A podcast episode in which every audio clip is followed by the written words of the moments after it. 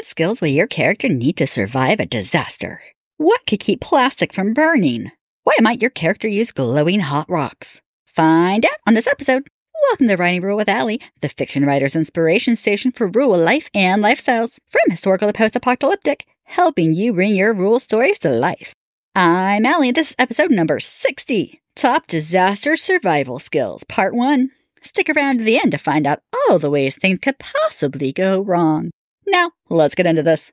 If your character finds themselves in a disaster, whether it is natural disaster or a man-made disaster, there are skills they will need to survive and some that will make survival much easier.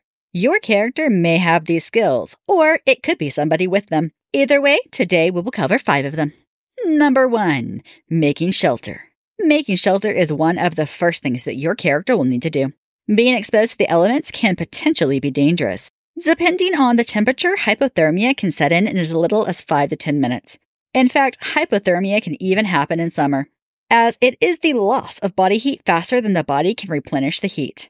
I did a whole episode on hypothermia if you want to learn more. Shelters also help conceal your character if there are bad guys in the area. They should also protect from the sun, rain, snow, falling volcanic ash, and more. Although volcanic ash has several other things to think about, but this is not the point of this episode, so let's not get too sidetracked. There are several kinds of shelters. This could be a tent if they were already camping when the disaster happened.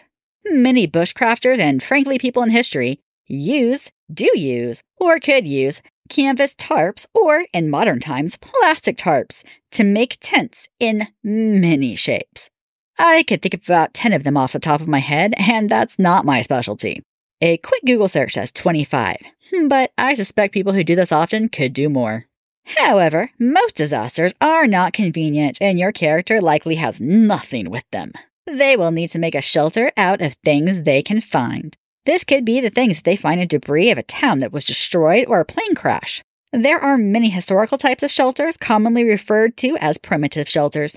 These include, but are definitely not limited to, lean tos, igloos, snow dens, round lodges, aka a teepee made of sticks, trees with trunks or root systems that a person can fit into, and the most common, a debris shelter. A debris shelter is made of whatever your character finds in the forest to make a shelter out of. It is often in a lean to or upside down V shape. Number two, finding water. Next up is finding water. This is next on the list because a person can only survive three days without water before they die. Water will be high on the list of needs. Finding water will look different in different terrains and in different seasons. If your character is in a flooded area or a monsoon, water might be everywhere. If they are in the desert, they might have to dig or look for trees and dig there. In mountain terrains, water flows downhill, so looking for low lying areas would be best. It is a good idea to keep watch for trees that need a lot of water.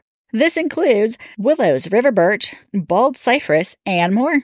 In snowy areas, knowing what snow and ice can be melted is important. We all know not to eat the yellow snow, but did you know that pollen can turn the snow yellow in giant patches? Algae, mold, bacteria, and other natural elements that are not safe for humans can turn the snow red, green, orange, black, or gray black.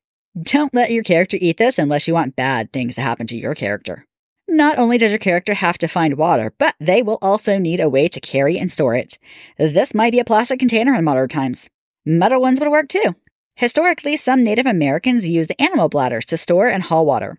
Clay pots were used by other tribes and in other areas of the globe. You will need to research the area and the people or tribe that you are writing about. Number three, purifying water. Knowing how to purify water is just as important as finding water. Sure, we have things like life straws that literally let you drink the water from any water source without worrying about purifying the water because it is purified as it passes through the straw. But this is fiction we're talking about, and who's going to have that in their back pocket when the apocalypse happens? There are other ways to purify water. The first water filtration in written history comes from around 500 BC, when a cloth bag was used to filter out debris. Other things that have been used are charcoal, sand, ash, and more. Many cultures, they use all of these at the same time. These are natural filtrations that will help take out dirt, debris, and some chemicals. There have been ways to chemically speed up the process since Egypt, when they used alum, which is potassium aluminum sulfate. This helps things settle to the bottom of the water. Now I hear you. But what about parasites and pathogens? My character doesn't want diarrhea. Don't worry, I got you covered too. And not into poopies. There is a simple way to get rid of both, and that is to boil the water. A roaring boil, which means the huge bubbles, for at least five minutes will kill off most of these things that your character will need to worry about. That does not include chemicals or dirt, but does kill bacteria and parasites. Boiling can be done over a fire when possible. Weirdly, plastic will not melt if you boil water in it, as long as the fire is below the water line. Anything above the water line can melt or catch on fire.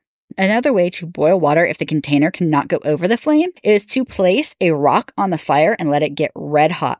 Then use sticks or tongs and place the rock inside the water. Do this as often as needed or add as many stones as can fit without overflowing the water. Number four, making fire. On the subject of boiling water, your character will need to be able to start a fire to do that. In modern times, we have lighters, batteries, matches, ferro rods, sometimes called ferro rods, solar fires, and more.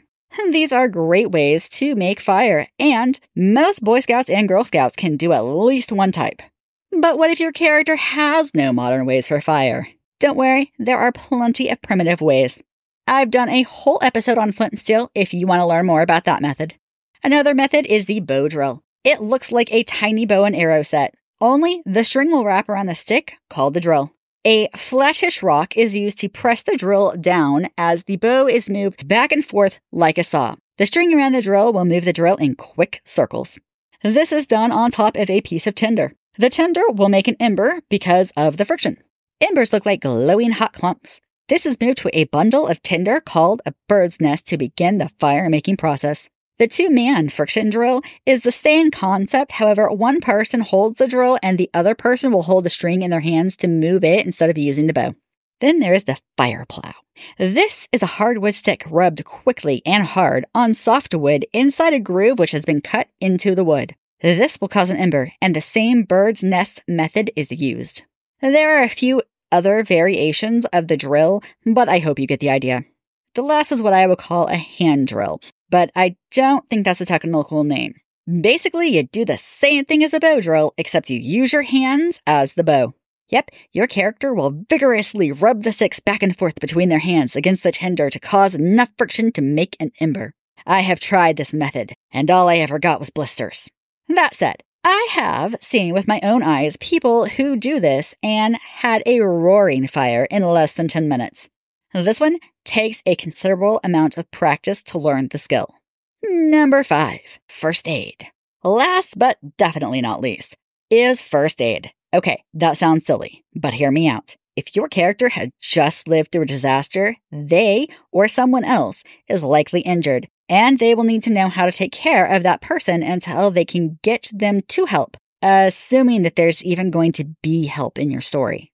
First aid for disasters can include, but is not limited to, broken bones, lacerations, puncture wounds, burns, eye injuries, animal bites, choking, nosebleeds, head injuries, sprains, hypothermia, heat stroke, heat exhaustion, shock, stitches, and more.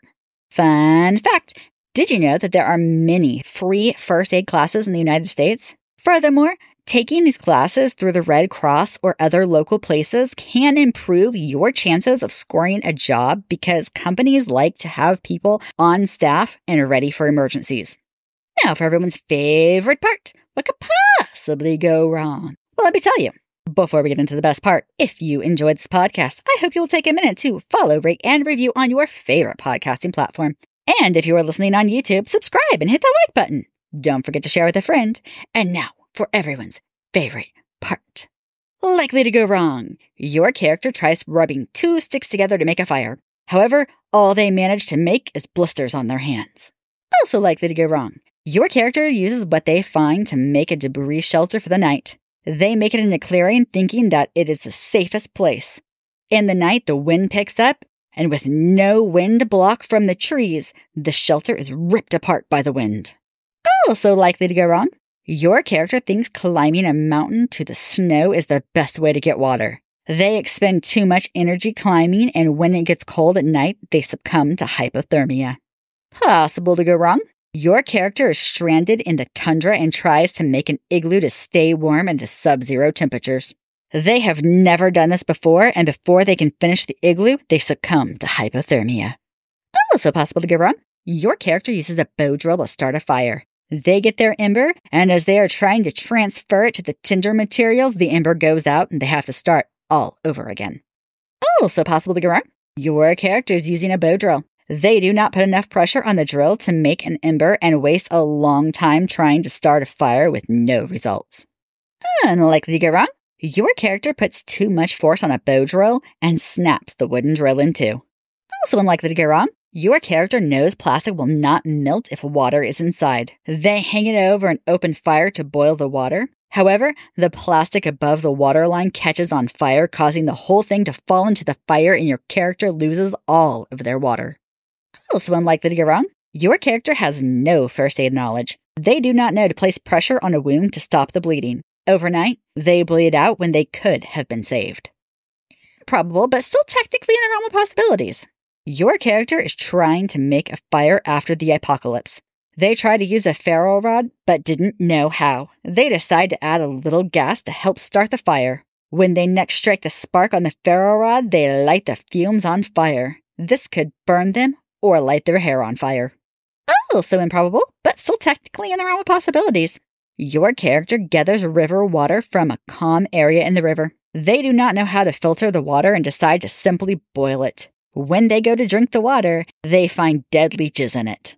Thanks for listening. You can find this episode's show notes and helpful links to learn more on my website, alleyhart.com. That's A-L-L-E-Y-H-A-R-T.com. Subscribe and follow for more episodes. Connect by dropping me a comment on my YouTube videos. A new episode comes out every Monday. Until then, happy wordsmithing.